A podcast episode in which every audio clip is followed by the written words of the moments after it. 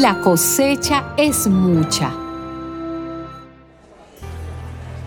Jesús recorría todos los pueblos y aldeas, enseñando en las sinagogas de cada lugar.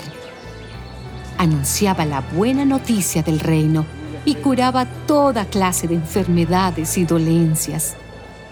Al ver a la gente, sintió compasión de ellos, porque estaban cansados y abatidos como ovejas que no tienen pastor.